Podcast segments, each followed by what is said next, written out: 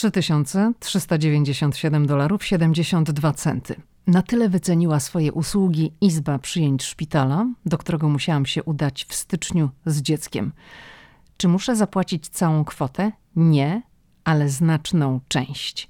Dziś opowiem Ci, dlaczego należy zastanowić się dwa razy, zanim skorzysta się z Emergency Room w USA. Zapamiętaj to, o czym będę mówiła, bo jeśli będziesz musiała, musiał skorzystać z opieki medycznej w Stanach, to do emergency room, czyli do izby przyjęć, udaj się tylko wtedy, gdy jest to sytuacja zagrażająca życiu. W odcinku opowiem, dlaczego ja się tam udałam i dokąd ty możesz się udać w momencie, gdy będziesz potrzebować opieki medycznej w USA. Hello, hello, tu Lidia Krawczuk. Zapraszam na 185 odcinek podcastu Ameryka i ja o Stanach i życiu w Stanach. Mieszkam w USA od prawie 14 lat i część zawodowych przygód i tego, co przeżyliśmy w Stanach z Pawłem, z moim mężem, opisaliśmy w książce Ameryka i my. Papierowy nakład jest wyprzedany, ale jest ciągle cudowny, wspaniały i wciągający audiobook pod tym samym tytułem. Jestem bardzo dumna z wersji audio naszej książki, bo to są nie tylko nasze głosy, to magia radia, czyli dźwięk, który sprawia, że no jesteś w środku tego wszystkiego. Polecam. Audiobook jest do kupienia na stronie www.amerykaimy.pl, a kupując wspieracie moją podcastową działalność. Okay. Dlaczego należy zastanowić się dwa razy, zanim pojedzie się na izbę przyjęć w Stanach Zjednoczonych, czyli do emergency room?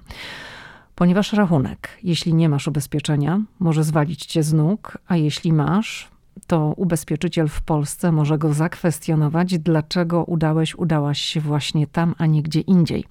Te słowa oczywiście kieruję do osób, które przylecą do USA na przykład na wakacje i wykupią ubezpieczenie turystyczne pokrywające wydatki medyczne. Mm, bez niego nie myślcie nawet o podróży do Stanów. Ok, pamiętajcie, podróż do Stanów musi być ubezpieczenie. Ci z Was, którzy mieszkają w Stanach i słuchają mojego podcastu, potraktujcie ten odcinek jako lekcję dla siebie, w razie czego, gdybyście znaleźli się w podobnej sytuacji. Dlaczego udałam się do Izby Przyjęć, czyli do Emergency Room w styczniu tego roku? I czy to było pierwszy raz? Nie, nie było to pierwszy raz, to było drugi raz. Pierwszy raz musiałam udać się do Emergency Room, no to było prawie 10-9 lat temu. To było na skutek wypadku samochodowego, w którym uczestniczyłam. To znaczy, no ja byłam ofiarą tego wypadku. Zderzyły się dwa samochody i jeden z tych samochodów po prostu uderzył w nas. My staliśmy na światłach, czekaliśmy na zielone światło. No i mimo, że po prostu wszystko było z naszej strony ok, to no, dostaliśmy rykoszetem i musiałam udać się do emergency room, bo okazało się, że mam problemy z kręgosłupem, z plecami. Także ja wtedy oczywiście skorzystałam z emergency room. Rachunki wyniosły ileś tam tysięcy dolarów, ale te wszystkie koszty po prostu nie były z mojego ubezpieczenia, tylko ze sprawcy wypadku, który był za ten wypadek odpowiedzialny, ale to jest jakby zupełnie inna sprawa. Także wtedy te wszystkie rzeczy związane z byciem w emergency room i z kosztami mnie ominęły. I to nie jest jakby temat na ten podcast. Tym razem byłam w emergency room z synem. A zaczęło się od tego, że czekaliśmy wspólnie na autobus, na autobus, który miał go zawieźć do szkoły. Byliśmy na placu zabaw, bo przystanek autobusowy jest przy placu zabaw. I mój syn niestety skręcił sobie kostkę. Jeszcze właśnie przed szkołą, czekając na tym przystanku. No po prostu tak niefortunnie stanął. E, to znaczy, może nawet nie stanął. Tam była taka huśtawka, która jest w kształcie takiego dużego koła z takimi oczkami. No i jemu po prostu ta kostka tam w to oczko się zawinęła i tak niestety się stało, że tę kostkę sobie skręcił.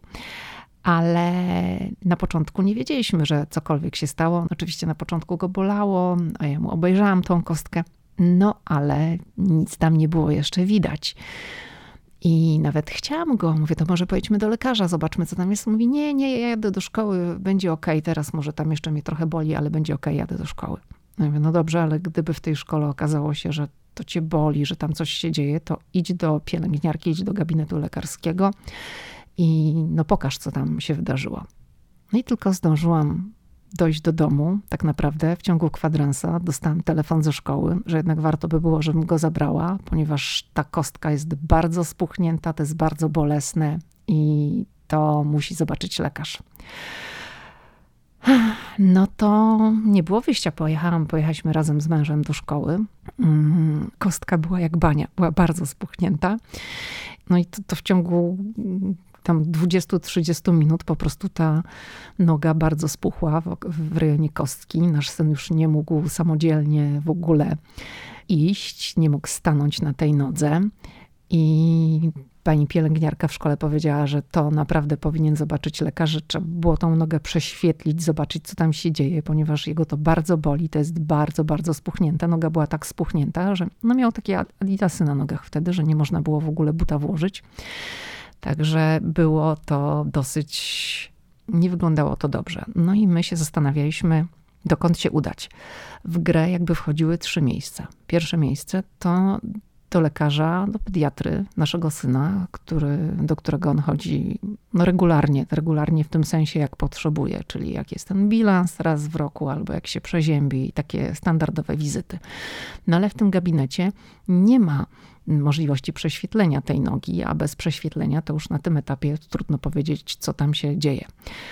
Druga opcja to jest urgent care, czyli to są takie gabinety, gdzie można zgłosić się w takich nagłych wypadkach, ale w bardzo wielu miejscach tego typu nie ma aparatury do prześwietlenia nogi. Tam można zrobić jakieś testy, jakieś badania, krew, ale w przypadku takiego nagłego prześwietlenia, jak potrzebujesz, no to mm, wiele z tych miejsc nie ma tego typu aparatury. Znaliśmy jedno, które było właśnie Argent Care i które było bardzo dobre, bo można było tam mm, zrobić prześwietlenie, ale ta klinika została zlikwidowana. No i trzecia opcja to była izba przyjęć, gdzie od razu na miejscu można kompleksowo wszystko wykonać i zobaczyć, co się dzieje. No i oczywiście y, pierwsza myśl, jaka przychodzi do głowy osobie, która przebywa w Stanach i wie, z czym się wiąże wizyta w Argent Care, to są potencjalne koszty. Ale ja cały czas gdzieś w tyle głowy miałam te wszystkie informacje, które pojawiały się, artykuły, które czytałam na ten temat, że no, kilka lat temu wprowadzono rozwiązania, które jakby uniemożliwiają firmom medycznym wysyłanie bardzo dużych rachunków, obciążania ludzi wysokimi rachunkami za to, że się zgłoszą do, na izbę przyjąć, co nie znaczy, że takie rachunki nie, nie przychodzą. No i uznaliśmy z mężem, że jedziemy no bo naprawdę trzeba zobaczyć, co z tą nogą się dzieje, bo ta noga była spuchnięta jak bania, kostka była wielka i nie wyglądało to dobrze. Już zaczynał tworzyć się krwiak, więc zastanawialiśmy się, co tam się dzieje. No inna kwestia, że to chodziło też o nasze dziecko. Gdyby to chodziło o moją nogę, to pewnie bym powiedziała, no to zobaczę, co tam się będzie działo, może poszłabym do zwykłego lekarza i tak, no ale w przypadku dziecka to człowiek już zawsze tak trochę inaczej podchodzi u siebie, mówi, jest inaczej, też może samodzielnie ocenić ból, to co czuje, a w przypadku dziecka, dziewięciolatka, no to różnie z tym bywa. No i przyjechaliśmy na izbę przyjęć. Nie było na szczęście jakoś bardzo dużo ludzi, bo to był gdzieś chyba czwartek, tak, to był czwartek i to było po dziewiątej, przed dziesiątą rano, także to jeszcze nie taki czas, gdzie gdzieś tam ludzie, nagle coś się dzieje wieczorem czy w nocy i jedyną opcją jest emergency room, izba przyjęć. Mm, oczywiście po podaniu tych wszystkich danych personalnych, karty ubezpieczenia i tak dalej, chociaż nawet nie musiałam pokazywać mojego ubezpieczenia, bo wystarczy, że podam imię i nazwisko i oni nas już mieli w systemie. Standardowe pytanie, jakie zostało zadane mojemu synowi, to oczywiście jaki jest poziom bólu w skali 1 do 10. I to jest ta rzecz, która mnie na początku bardzo zaskakiwała w Stanach Zjednoczonych, że należy podać tę skalę bólu. Było to trudne dla mnie w pierwszych latach określanie tego bólu. No i to pytanie zostało zadane mojemu synowi. I ta skala bólu się u niego bardzo zmniejszyła, czym nawet e, rozbawił tą panią, która zbierała te dane, ponieważ określił, że ta skala bólu to jest tak 5,5. Tak dodał jeszcze to pół. No i musieliśmy usiąść, poczekać na, na naszą kolej. Y, oczywiście tam już przed tym emergency room były wózki dla osób niepełnosprawnych, także od razu zaproponowano nam taki wózek, bo nasz syn nie był w stanie w ogóle stanąć na tą nogę. Także Paweł go po prostu zaniósł na izbę przyjęć. Natomiast tam już był ten wózek do dyspozycji i posadzono go na wózku. Po chwili się drzwi otworzyły i mogliśmy już wjechać do środka, żeby po prostu przeprowadzić badania. I pierwsze to był wywiad. Przyszedł lekarz, zapytał, jak to się stało, obejrzał nogę, dotykał ją, zadawał pytania dziecku a później miało nastąpić prześwietlenie. I to, co było dla mnie dosyć takie zaskakujące i nowe, to to, że nie udaliśmy się do żadnego pomieszczenia, żeby to prześwietlenie wykonać. Byliśmy cały czas w tym samym pomieszczeniu, takim małym. W Ameryce to jest właśnie tak, że nie wchodzi się nigdy do gabinetu, w którym siedzi lekarz, tylko lekarz przychodzi do pomieszczenia, w którym jesteś ty. Czyli lekarz ma swój gabinet, swoje biuro ze swoim komputerem, gdzie między pacjentami ma tą taką chwilę, gdzie to jest tylko dla niego. Pacjent czeka w osobnym pomieszczeniu i to lekarz wchodzi, dokonuje wywiadu albo badania, w zależności od tego, jaki jest powód wizyty, i kiedy kończy, to wychodzi. Także my byliśmy cały czas w tym jednym małym pomieszczeniu. I za chwilę otworzyły się drzwi i przyjechała pani, która miała wykonać prześwietlenie. Przyjechała z taką całą aparaturą. Aparatura była na kółkach. I właśnie tam, w tym samym pomieszczeniu, wykonała potrzebne zdjęcia stopy. Ileś tam tych zdjęć wykonała. Po czym, jak zrobiła swoją pracę, to, to wyszła razem z tym urządzeniem, które było na kółkach, które było dosyć duże, ale ciągle to było mm, przenośne. Tak można było z tym urządzeniem wędrować od pomieszczenia do pomieszczenia. No i później już czekaliśmy na wyniki od razu, co tam się wydarzyło, i na rozmowę z lekarzem po raz kolejny. Mm, po dosyć krótkim czasie były już gotowe zdjęcia i dostaliśmy informację, że po prostu kostka jest skręcona, ale tak naprawdę nic takiego bardzo poważnego tam się nie wydarzyło. Nie wyglądało to nic złego na tych zdjęciach. Opuchlizna była duża, ale powiedziano nam, że ona w ciągu kilku dni zdecydowanie będzie mniejsza. Że to, że to wszystko wygląda dobrze, znaczy inaczej, że to nie wygląda źle. No także to był ten plus, ale w związku z tym, że nasz syn nie mógł stanąć e, na tę stopę, to moje pierwsze pytanie było: No, ale co teraz ze szkołą, jak on nie może stanąć na tę nogę? A lekarz powiedział: Nie, nie, że to nie ma żadnego problemu, że złamanie czy zwichnięcie, skręcenie kostki nogi to, to nie jest powód, żeby do szkoły nie chodzić. Od tego są kule. No i od razu w szpitalu, w emergency room, czyli na izbie przyjęć, dostał kule. I moje pytanie było, ale to co my mamy te kule wypożyczyć? Ja ciągle gdzieś tam jeszcze takimi może polskimi kategoriami myślałam, że te kule jak oni mi dają, to ja mam je pożyczyć. Mówię, nie, nie, to są dla ciebie. No, ja od razu już wiedziałam, że to nic nie jest dla mnie za darmo, że trzeba będzie za te kule zapłacić. Nie miałam nawet pojęcia, ile te kule będą kosztować. No ale dobrze, oni od razu mu dobrali takie kule odpowiednie do wzrostu. I tego szpitala, bo izba przyjęć była oczywiście przy szpitalu, wyszedł o kulach. No i tak e, to wyglądało z perspektywy właśnie tej wizyty w emergency room. Na tamtym etapie nie zapłaciliśmy jeszcze nic, ani jednego dolara, ale wiedzieliśmy już z tych wszystkich doświadczeń, jakie mamy w Stanach, z firmami ubezpieczeniowymi, z wizytami u lekarzy i tak dalej, że te rachunki będą dopiero przychodzić. No i e, zaczęły przychodzić. I to jest to, co właśnie też jest takie trochę denerwujące, powiedziałabym, nawet nie trochę, a bardzo w tym amerykańskim systemie. Nie jest to jeden rachunek, tylko to wszystko przychodzi w częściach, także dopiero tak naprawdę po iluś tygodniach dowiadujesz się, ile ty będziesz musiał, musiała zapłacić. Jak wygląda system ubezpieczeń zdrowotnych w Stanach? Tak pokrótce powiem. On jest jednym z najbardziej złożonych na, na świecie. Jest oparty na modelu ubezpieczeniowym, w którym to pacjenci kupują polisy ubezpieczeniowe od prywatnych ubezpieczycieli lub otrzymują to ubezpieczenie zdrowotne od pracodawcy albo mają rządowe. Nie będę tutaj się skupiała na takim szczegółowym opisie działania tych, tego systemu ubezpieczeń zdrowotnych, bo to nie o tym jest ten podcast, mm, ale powiem tyle, że jednym z największych wyzwań, jakie stawia ten system, jest po prostu wysoki koszt opieki zdrowotnej w Stanach Zjednoczonych. Opieka zdrowotna w USA jest jedną z najdroższych na świecie i według danych z 2020 stanowiła około 17,7% PKB kraju.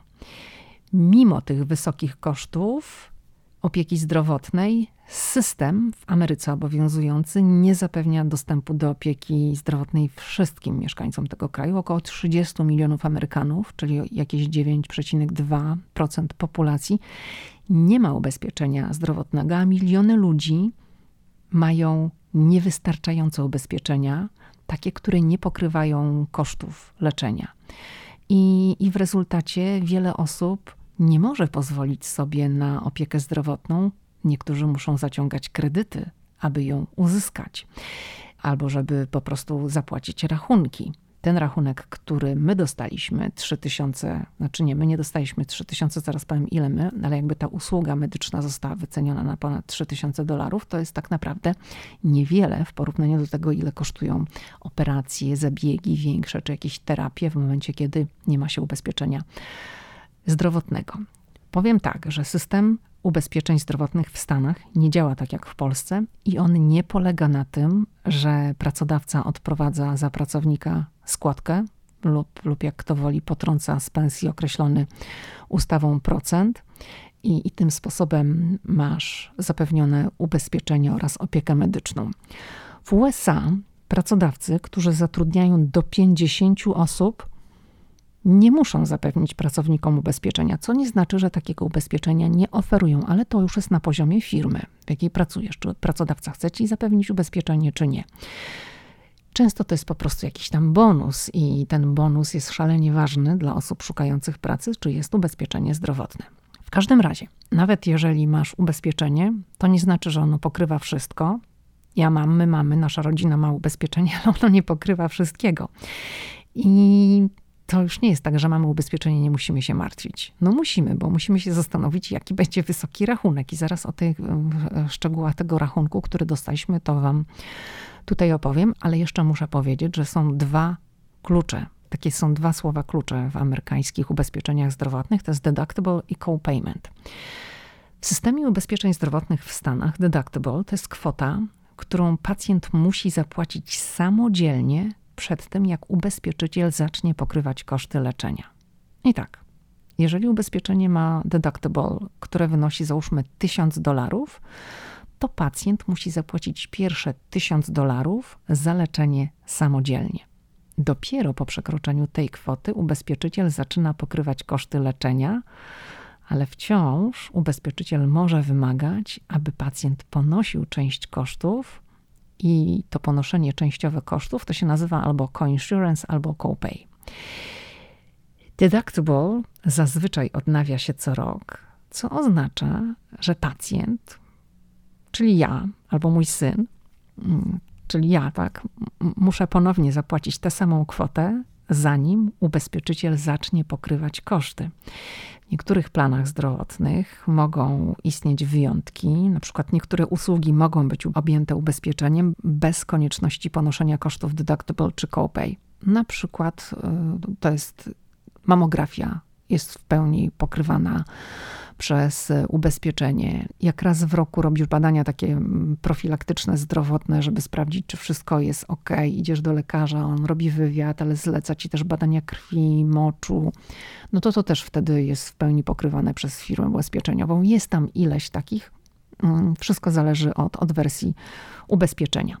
Natomiast ten drugi termin, copay, to jest kwota, którą pacjent płaci za wizytę u lekarza lub na przykład za receptę za lek na receptę.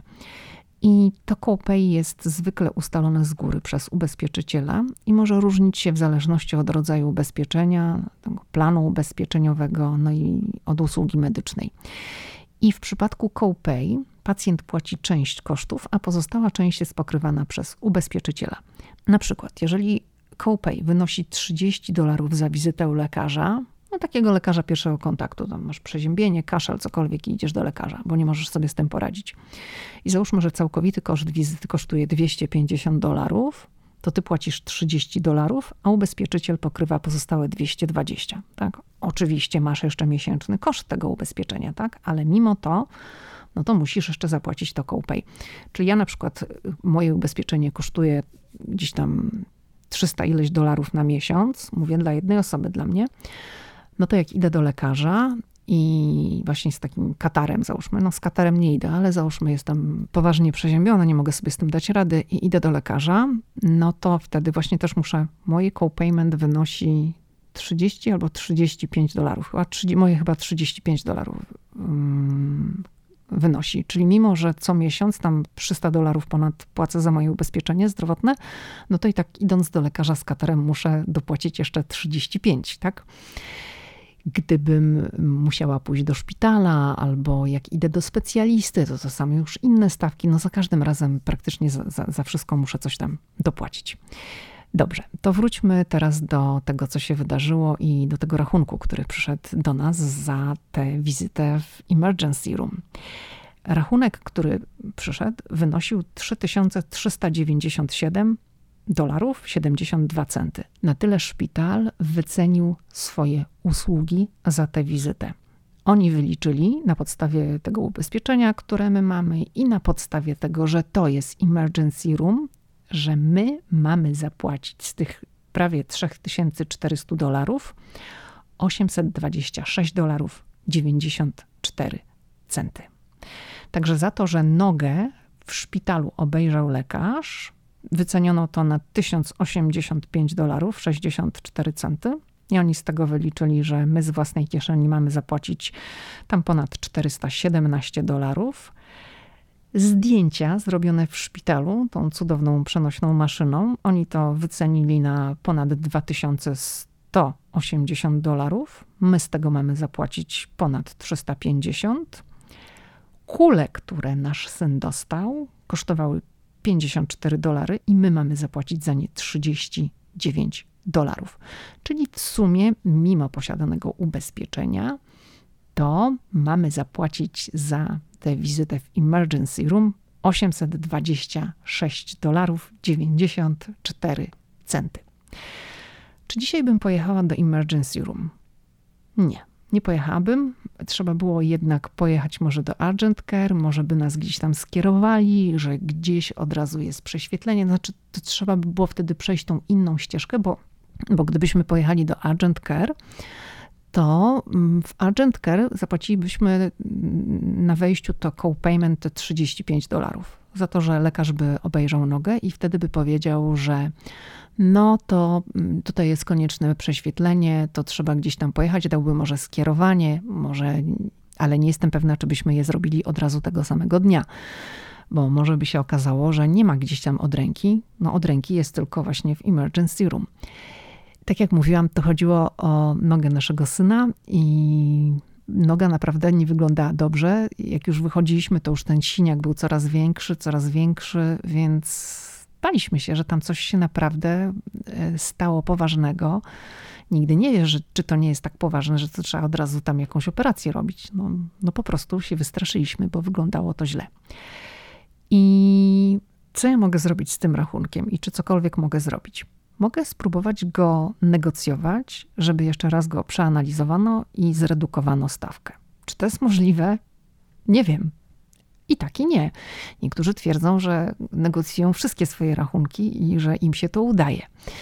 Ja nigdy nie miałam takich doświadczeń, jeżeli chodzi o emergency room, więc no nie wiem, zobaczymy. Może mi się uda negocjować, a jak się nie uda, no to będę musiała zapłacić. Nie ma innego wyjścia. Natomiast gdybym nie miała ubezpieczenia, no to bym, trzeba było zapłacić za tę wizytę ponad 3000 dolarów. I teraz tak, jeżeli ty będziesz w Stanach i jeżeli zajdzie taka potrzeba, że no trzeba będzie skorzystać z porady lekarza, to emergency room tylko i wyłącznie w sytuacjach zagrażających życiu czy jakiś zawał, coś po prostu naprawdę bardzo, bardzo poważnego.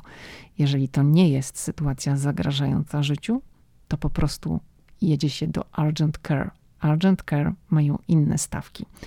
Poza tym, jeżeli masz ubezpieczenie takie turystyczne, które jest kupione w Polsce, to zapewne w polisie jest napisane, że musisz najpierw skontaktować się z firmą ubezpieczeniową.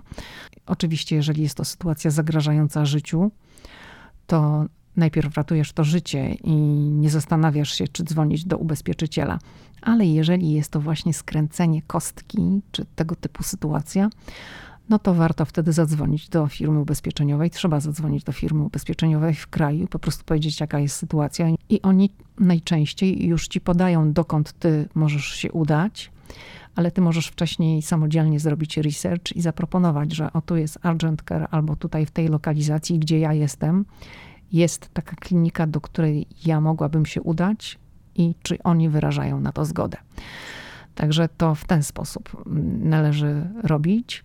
Są jeszcze oczywiście w takich sieciach aptek jak CVS czy Walgreens, tam również są gabinety i oni też tam przyjmują pacjentów w takich powiedzmy sytuacjach, gdzie coś ci się dzieje, gdzie potrzebujesz jakiejś konsultacji medycznej, porady, to tam możesz iść albo do Argent Care, ale tak najszybciej to właśnie CVS albo Walgreens dla takich osób, które przyjeżdżają z Polski i potrzebują nawet jakiegoś leku na receptę, bo coś się dzieje, bo no, sami wiecie, co wam się dzieje i sami potraficie to ocenić. To też kwestia dokąd pojedziecie, czy będą to duże turystycznie miasta, jak będą to duże turystycznie miasta, takie jak choćby Nowy Jork, Waszyngton czy Chicago, to w CVS-ie czy w Walgreensie na pewno będą w wielu, nie w każdym, ale w wielu będą tego typu kliniki, gdzie pierwszą pomoc uzyskacie. Natomiast y, Argent Care, no to też jest wszędzie. To jest kwestia dostępu do internetu i sprawdzenia, gdzie jest najbliższa tego typu klinika, z której można skorzystać emergency room, izba przyjęć, wtedy, kiedy jest to naprawdę bardzo, bardzo poważna sytuacja, sytuacja zagrażająca życiu. Jeszcze jedna rzecz, która mi się przypomina tutaj w, od, w, odniesieniu do tej całej sytuacji, to oczywiście to, że mój syn musiał normalnie wrócić do szkoły, bo tutaj jest zupełnie inne podejście na przykład do chorowania, jak dzieci mają katar, czy tam kichają, czy tam nawet jest lekka gorączka to wszyscy mówią, no to nie jest powód, żeby nie iść do szkoły. To się idzie do szkoły, także ta skręcona kostka też nie była powodem, żeby nasz syn nie poszedł do szkoły. Miał kulę i w szkole, co ciekawe, jest cały system opracowany. Jak jest takie dziecko, które właśnie musi poruszać się o kulach, tak jak nasz syn, to szkoła przypisuje jednego ucznia, którego zadaniem jest pomoc takiemu dziecku, które porusza się na kulach. Jaka to jest pomoc? To jest pomoc, która polega na przykład na pomocy w noszeniu plecaka czy jakiejś torby. No jeżeli ma, załóżmy, plecak taki, który można założyć na plecy, no to wtedy sobie zakłada na plecy. Ale jeżeli na przykład ma do tego jeszcze jakiś lunchbox, albo to jest taki plecak, który się ciągnie, taka walizka, no to wtedy ten asystent, ta osoba, która jest za to odpowiedzialna, pomaga i towarzyszy temu uczniowi o kulach. I nasz syn miał taką koleżankę, taką dziewczynkę, która właśnie została wyznaczona, że ma mu pomagać w, w tej sytuacji. Dobrze, to, to był taki odcinek troszeczkę osobisty, ale uznałam, że warto, żebym go nagrała, po to byście mieli wiedzę dotyczącą tego, jak postępować, co robić, jeżeli znajdziecie się w takiej sytuacji w Stanach Zjednoczonych, że trzeba będzie korzystać z usług medycznych w Stanach. Bo teoretycznie, jeżeli macie ubezpieczenie od polskiego ubezpieczyciela, no to was nie dotyczą kwestie deductible co-payment, ale pamiętajcie, że jeżeli udacie się samodzielnie do izby przyjęć bez konsultacji tego z firmą ubezpieczeniową, to taka firma może Wam zakwestionować ten rachunek i powiedzieć, że nie opłaci tego rachunku właśnie dlatego, że skorzystaliście z izby przyjęć, a nie wzięliście pod uwagę innych opcji, które byłyby o wiele tańsze, gdybyście na przykład poszli do Argent Care czy do takiego gabinetu lekarskiego gdzieś tam przy aptece typu Walgreens czy CVS. Także pamiętajcie, izba przyjęć, ostateczność, sytuacje zagrażające życiu. To tyle na dziś. Słyszymy się jak zwykle w kolejny wtorek.